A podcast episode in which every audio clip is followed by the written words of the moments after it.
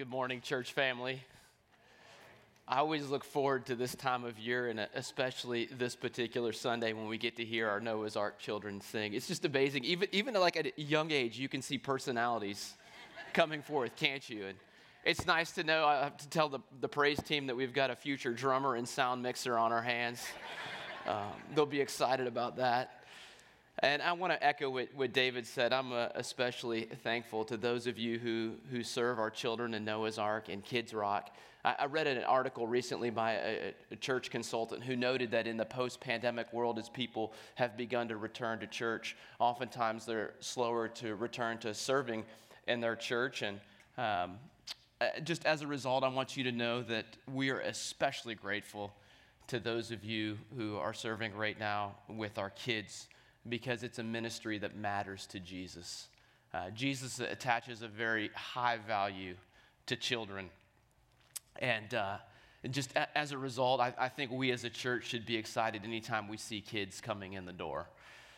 Psalm 127 tells us that, that children are a heritage from the Lord. And so I'd, I'd even go so far as to say, is, you know, whenever a, you know, a mom or a dad or a grandma or a granddad or an uncle have the opportunity to welcome a new child into the world, it is cause for excitement.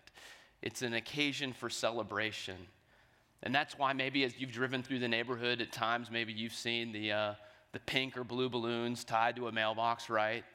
Or maybe you've seen the big stork in the yard holding in its beak the cloth bundle.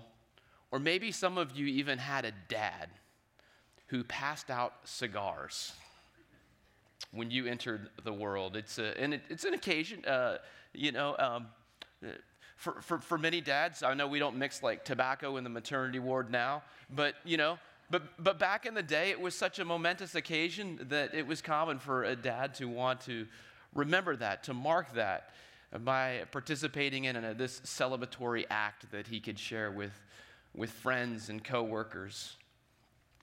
Now, as, um, as excited as you might have been for the arrival of your child or a grandchild or a niece or nephew, I'm guessing you didn't spend over a couple of hundred dollars celebrating their entry into the world, right? Well, that's not the case for our friends across the pond. Uh, the people of the United Kingdom were so excited to welcome the first child of Prince William and Kate Middleton that the Royal Mint commissioned a commemorative coin. And if you recall, Prince George's arrival into the world was heralded with the ringing of bells at Westminster Abbey and countless other churches across the countryside. There were 21 gun salutes across the Commonwealth. Cannons were fired and landmarks were illuminated. It was the feature story of every newspaper. And the good people of Great Britain, they purchased royal themed baby goods and party supplies to the tune of, are you ready for this? $300 million. Now, if you had been living on a remote island and you had suddenly found yourself in London on that July day in 2013 when Prince George entered the world, what conclusion might you have come to as a result of all the pomp and revelry? You'd probably have to think to yourself that there must be something pretty special about this kid, right? Well, I would say, as, as impressive as it might be to have your entrance into the world trumpeted with 21 gun salutes and gilded easels and commemorative coins, there is one birth announcement that tops that. The Sweet family gave us a preview of it, but if you have a Bible with you, I'm going to invite you to turn with me to the book of Luke, and we'll be in chapter 2. Begin reading here in verse 6. And while they were there, the time came for her to give birth. That's Mary. And she gave birth to her firstborn son and wrapped him in swaddling cloths and laid him in a manger because there was no place for them in the inn. So Jesus has just been born. Now, watch what happens next. Like a, like a proud papa wanting to shout, eh, it's a boy or it's a girl, or a new mother eager to share pictures with friends and family all of heaven is so overcome with emotion over the entry of Jesus into the world that silence is not an option. All of heaven knows that this is not just another starry night in Bethlehem. This is monumental. The eternally begotten Son of God, the one who created the world and everything in it, has just entered into his own creation as a child. And so God orchestrates a birth announcement of sorts. Picking up now in verse 8. And in the same region, there were shepherds out in the field, keeping watch over their flock by night. And an angel of the Lord appeared to them, and the glory of the Lord shone around them, and they were filled with great fear. Think with me for a moment about this special announcement. Luke tells us that it's night. We know that there were no street lights out in these fields. There's no skyscrapers to give off ambient light. It's dark out. And in the midst of this darkness, an angel appears. And we're told that the glory of the Lord shone around them. That word glory in the Greek has a connotation of splendor or brightness.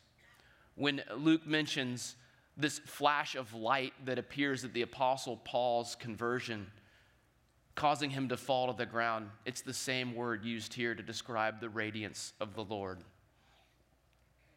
This is brilliant. This is stunning light. Think Clark Griswold's house and then like multiply that by 100, all right? So, so we have this stunning bright light in the midst of a dark night. And the contrast is deliberate on God's part. He's, he's sending a message to earth, he's juxtaposing human darkness and divine light. The, the, the, skies themselves are reflecting a spiritual reality that is taking place. With this unexpected piercing of the darkness, God is announcing that the prophecy in Isaiah 9 is coming true. The people who walked in darkness have seen a great light. Those who dwelt in a land of deep darkness, on them has light shone. Or just think about the lyrics to O Holy Night. Long lay the world, as uh, Zion sang for us earlier, in sin and error pining, till what? Till he appeared so, this brilliant light that penetrates the darkness is emblematic of, of, of, what we sing about in Silent Night when we say that it's the dawn of redeeming grace. Now, not only is, is, the, is the timing of this message significant, so is the audience. One of the themes of Luke's gospel is that of a great reversal. In Luke chapter 1, verse 52, uh, when Mary uh, exclaims, she, she sings her Magnificat. This is one of the things that she says that he has brought down the mighty from their thrones and exalted those of humble estate. And if you've read the gospel accounts, you've seen how this plays out in Jesus' earthly ministry.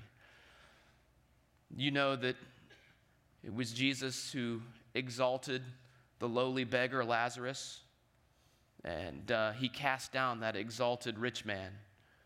He elevates the lowly widow at the temple who gave the two small copper coins over the wealthy who were stuffing all of their coins into the offering box.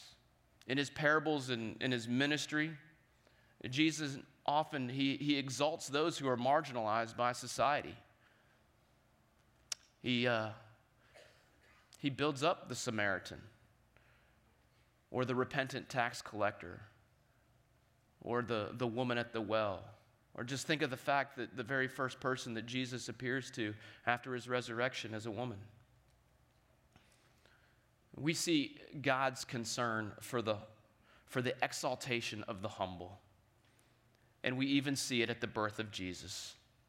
The angel doesn't go and appear at a, at a dinner party in one of the gated communities of Jerusalem. Uh, the angel doesn't appear in the halls of the Sanhedrin or somewhere in Herod's palace. In fact, the angel doesn't appear anywhere near the epicenter of political or social power. The angel appears to shepherds in a field. Now, I know some of you probably have a romanticized vision of shepherding. Cottagecore has become popular, perhaps even trendy. Now, we're going to need to see like a millennial or a Gen Zer after the service to get a full explanation of this, but as I understand it, it's this social media movement that has fostered the idea of living a simple bucolic lifestyle. So it's this nostalgic nod to the old time rural life. You know the stuff like making your own soap, sewing your own clothes, baking your own bread, dabbling in a little gardening, and then preserving your own fruits and vegetables. Maybe even throw in some farm animals and some antique furniture and, you know, um, round things out, eat on some vintage, vi- in, eat on some vintage dishware. And uh, in, in, case any of you are um, sort of idealizing these shepherds, just so you know, back in the day, um, 2,000 years ago, people didn't look at those tending sheep and think, oh, isn't it wonderful how they are embracing this simple, sustainable existence? That's harmonious with nature and look at their quaint clothing. It, it wasn't like that. Um, in fact, it was the other way around. Nobody went to see their guidance counselor for advice on how to become a shepherd. We know from um, these two ancient documents, the Mishnah and the Talmud, that herdsmen, along with tax collectors and gamblers, were listed as despised trades. So these nomadic shepherds were, were separated from others for extended periods of time. And so, uh, generally speaking, they lacked certain social graces and were subject to suspicion. And yet, God comes and He chooses to make this momentous birth announcement known to shepherds, to those who were on the fringe of society. And I just want you to think about what that means. If you feel marginalized right now for any reason, if you feel like you're not accepted, maybe by your peers or students, by your classmates, think about what this means. God is for you. What we see in Scripture, in fact, is that, is that God has a, a special concern for outsiders, for the downtrodden for the abandoned. And for those of us who are followers of Jesus, we're called to mirror that, not in a patronizing way, but in a way that reflects the, the heart of God. And as we continue reading, we see that the shepherd's reaction to the appearance of God's messenger is pretty much identical to every other angel encounter we read about in Scripture. They are filled with great fear. We, we decorate our homes this time of year with angels. In fact, um, out there in the, in the trees in the coffee bar, we have some angel ornaments hanging on those trees.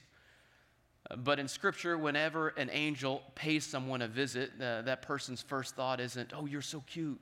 You know, I, I would love to make you into a cookie cutter. That's not the reaction, it's one of fear. Their presence is, is startling and unsettling. And so, before the angel can even deliver the message, what we see is that fear needs to be removed as an obstacle so that, so that this person can hear from God. And beginning now in verse 10, and the angel said to them, Fear not. In other words, I am not here to scare you. In fact, it is, it is quite the opposite. For behold, I bring you good news of great joy that will be for all the people. If we were to translate the end of verse 9 um, quite literally, it ends with us being told that the shepherds feared a great fear. Now in verse 10, we move from great fear to great what? Great joy. The angel declares to the shepherds, I bring you good news of great joy. It's individualized, and yet there is this proclamation that the good news of great joy is for who else? It's for all the people, it's universal. And this verse was an encouragement to me this week. You know, we don't have biographies on these shepherds, but I would suspect that much like us, none of them had a perfect life. I'm guessing some had money problems, maybe some had family problems or marriage problems. Maybe a few of them had health problems. Uh, given what we know of mortality rates back then, I'm guessing It's fair to say that some of them had recently lost a, a parent or a child. Maybe some of them didn't even like their job or their boss. Maybe some of them were single and feeling lonely. We, we, don't know all the issues represented among those herdsmen. But here's what we know an angel arrives on the scene and insists that this news is so good that they could enter into great joy. And then that great joy is extended to us as well. And I, and I know for many in this room that this has been a hard year. As you gather for that special Christmas dinner, there might be an absence around the table that reminds you of that. I know for some that this year has been marked by some serious health challenges. I know for others of you uh, that this year has been hard as you've watched your grown children make some decisions that are really painful. And yet, God sent his messenger to declare, to insist that what happened on this particular night is, is so profound, it's so special, that in the midst of the pain and the heartache and the disappointment, that there can still be great joy. And the angels go on to reveal why that's the case. Here's the reason this is their argument. We, we read in verse 11 For unto you is born this day in the city of David a Savior who is Christ the Lord. Pastor David has often taught on the benefits of biblical meditation. I just encourage you the next time you want to stir up your faith, you could consider these three titles of Jesus. You know, there's many titles for Jesus that we see in Scripture, many descriptions. He's, he's called Wonderful Counselor, he's called Lamb of God.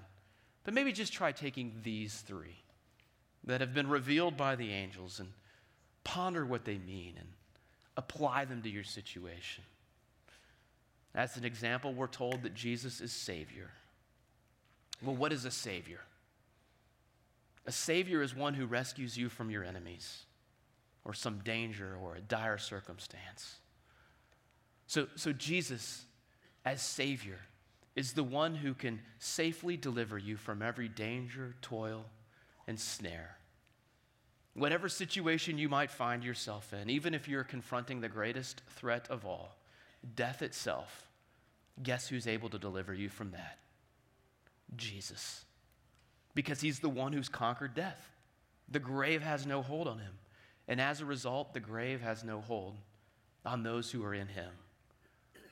That second title is Christ. Some of you might have a, a translation that reads Messiah instead of Christ. Both words mean anointed one. Messiah is simply derived from the Hebrew, and Christ is from the Greek. And so they're synonyms. And I know today many of us are accustomed to sort of thinking of Christ as Jesus' last name.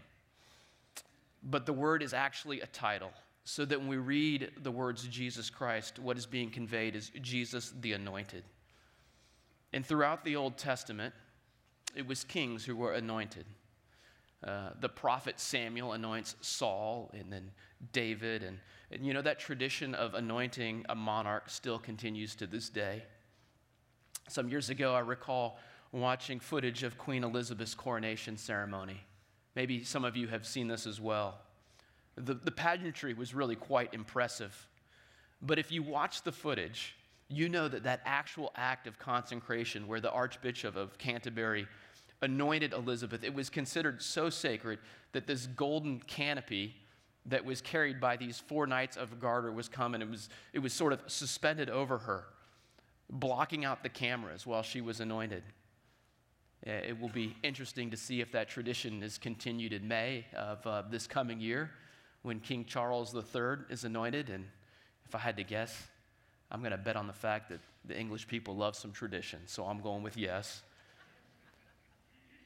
But, but, but here's what we see throughout the Old Testament, there is this expectation that God would send a future king linked to the Davidic dynasty, a descendant of David, to fulfill his redemptive purposes. This anointed one is the one who's going to come and make things right. If you're familiar with C.S. Lewis, C.S. Lewis, The Lion, the Witch, and the Wardrobe, you know that in Narnia, it's always winter, but never what? Christmas, right? Um, Narnia is under the spell of, of, of the White Witch. But the fauns and the beavers and the other animals, they're familiar with this ancient prophecy that when two sons of Adam and two daughters of Eve sit on the, on the four thrones at Cair Paravel, that spell is going to come to an end.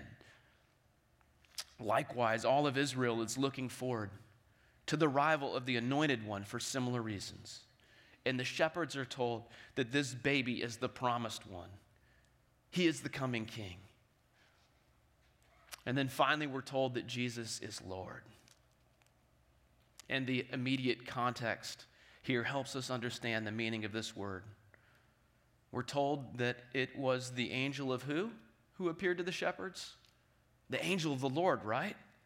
And it's the glory of the Lord that shone around them. You know, in, in John 17, 5, uh, as uh, Jesus is preparing to go to the cross. It's his last night, and he, he prays that high priestly prayer. He says this, and now, Father, glorify me in your own presence with the glory that I had with you before the world existed.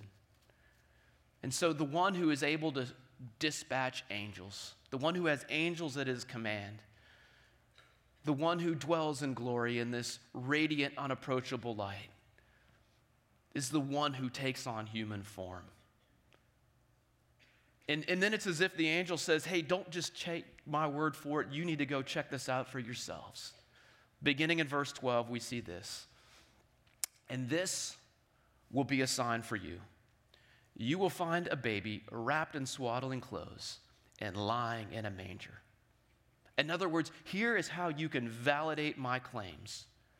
You will find this baby, this Christ, the Messiah, You'll, you'll, you'll find him not in a palace or at a gilded bassinet, but in the most unusual of circumstances, a place that you would never think to look for a baby, period. He'll be lying in a feeding trough. And at the conclusion of this message, all of heaven explodes in praise. This is God's version of the 21 gun salute. He pulls back the curtain of heaven, and suddenly, or we could say unexpectedly, because really the word here it conveys the unusualness of this activity just as much as it does how quickly it occurs.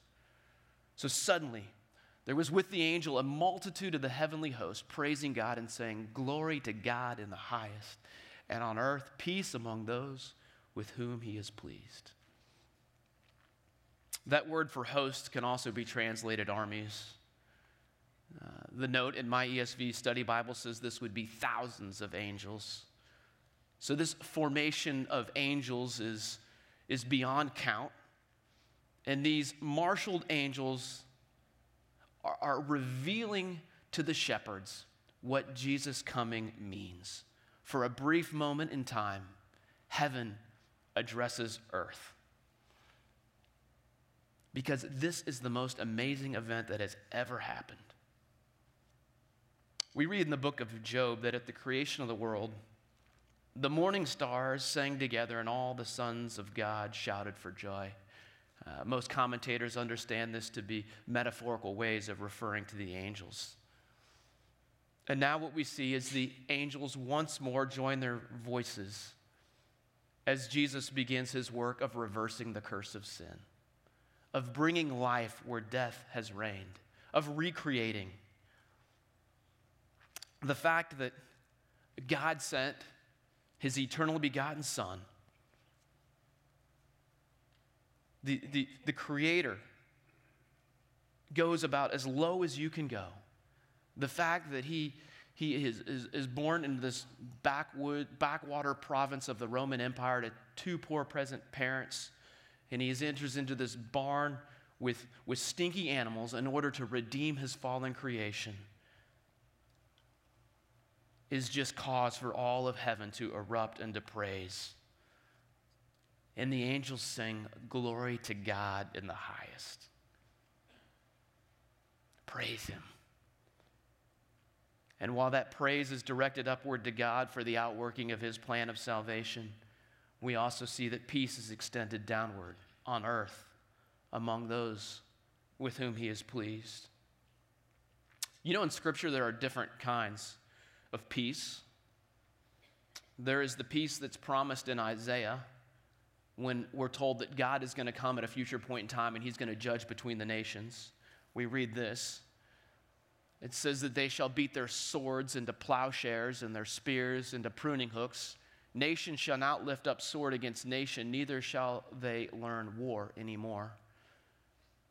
But this isn't the peace that is extended here at Jesus' first coming. We know that because during Jesus' earthly ministry, he would look at his disciples, and as he's talking about the end times, he would say, When you hear of wars and tumults, do not be terrified, for these things must first take place he says that nation will rise against nation and kingdom against kingdom. So, if it's not that kind of peace, what sort of peace is being offered? Well, it's the most important peace that any of us could ever acquire. It's peace with God. And that's a peace that all of us need. Because without a Savior for our sins, none of us can experience that peace. You see, there's this separation that exists between us and God. There, there's enmity between us and Him. And that enmity, that separation exists because all of us have failed to honor Him as God at times. We have gone and we've lived life on our own terms, and we've suppressed the truth of His existence, and we've done as we've wanted and not as he's desired. And we can't say, hey, well, I, know how I'm going to make peace with God. I'm, I'm just going to go and I'm going to serve down at the soup kitchen. I'm going to I'm to do a better job of living by the golden rule. I'm, I'm, I'm going to, well, when I'm in the mall and I see that thing for the angel tree, I'm going to buy a gift this year. And then, God, if I do these things, then, then things, are, things are kosher between you and me, right? But you see, if we could deal with our sin problem simply by living a more virtuous life, by trying to do more good than we've done bad, then there would have been no need for Jesus to come. See, the problem with trying to achieve peace with God on our own merit is that none of us ever live a perfect life and measure up to God's holy standard. So, what happens is we need someone to broker that peace for us. We can't acquire it through our own effort. And God, out of his great love for us, as, uh, as David reminded us earlier when we prayed, that it was God who so loved the world, what he did is he provided us a Savior. And that Savior was his eternally begotten Son. And the reason that the angels could come and they could declare peace on earth is because we read this in Isaiah 53 5, talking about Jesus. It says that he was pierced for our transgressions, he was crushed for our iniquities, and upon him was the chastisement that brought us what? Say it with me peace. And with his wounds we are healed. You see what happens when we place our faith in Jesus, when we embrace him as Savior, when we say, You are the Christ, you're the Messiah. What happens is he absorbs the penalty for our sin. He deals with that punishment. And what happens is we get his perfect righteousness imputed to us. And there's now peace between us and God. Our sin has been dealt with, and there's no longer any enmity in that relationship. Romans 5:1 puts it like this. It says, "Therefore, since we have been justified by faith, we have peace with God through our Lord Jesus Christ." So we're justified, we're, we're made righteous. It's just as if we've never sinned. And this happens by faith through the Lord Jesus Christ. And we place our faith in Him, we have that peace with God.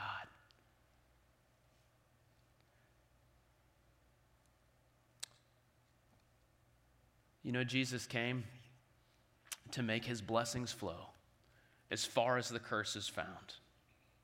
And one of the results of the curse of sin is death. But when we embrace him, we're given new life, or what elsewhere in Scripture is called everlasting life.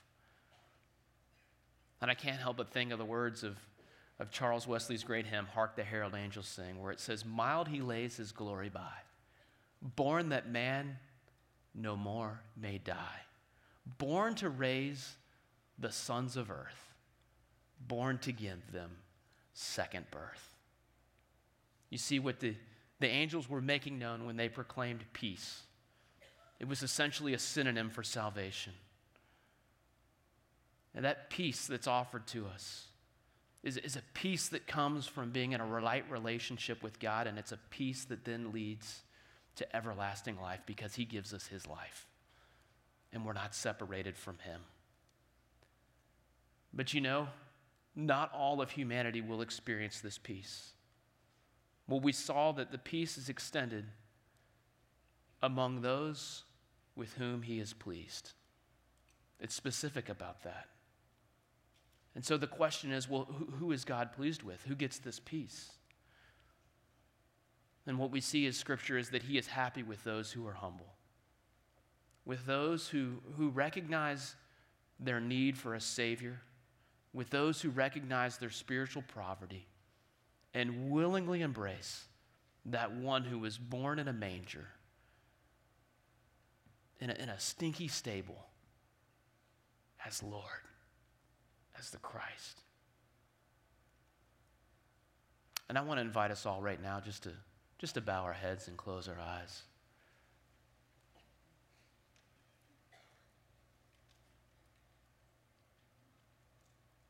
God, we come before you now. And I know some here are considering Christianity. They're considering whether or not they want to buy in to what the angels have made known and embrace this as truth. And if that's you, I want to invite you to pray for you what might be just a, a dangerous prayer. Just, just to say, God, I want to be open to the possibility that what the angel said is true. Lord, I've, maybe I've been closed off to this in the past. But Lord, help me to give this real thought.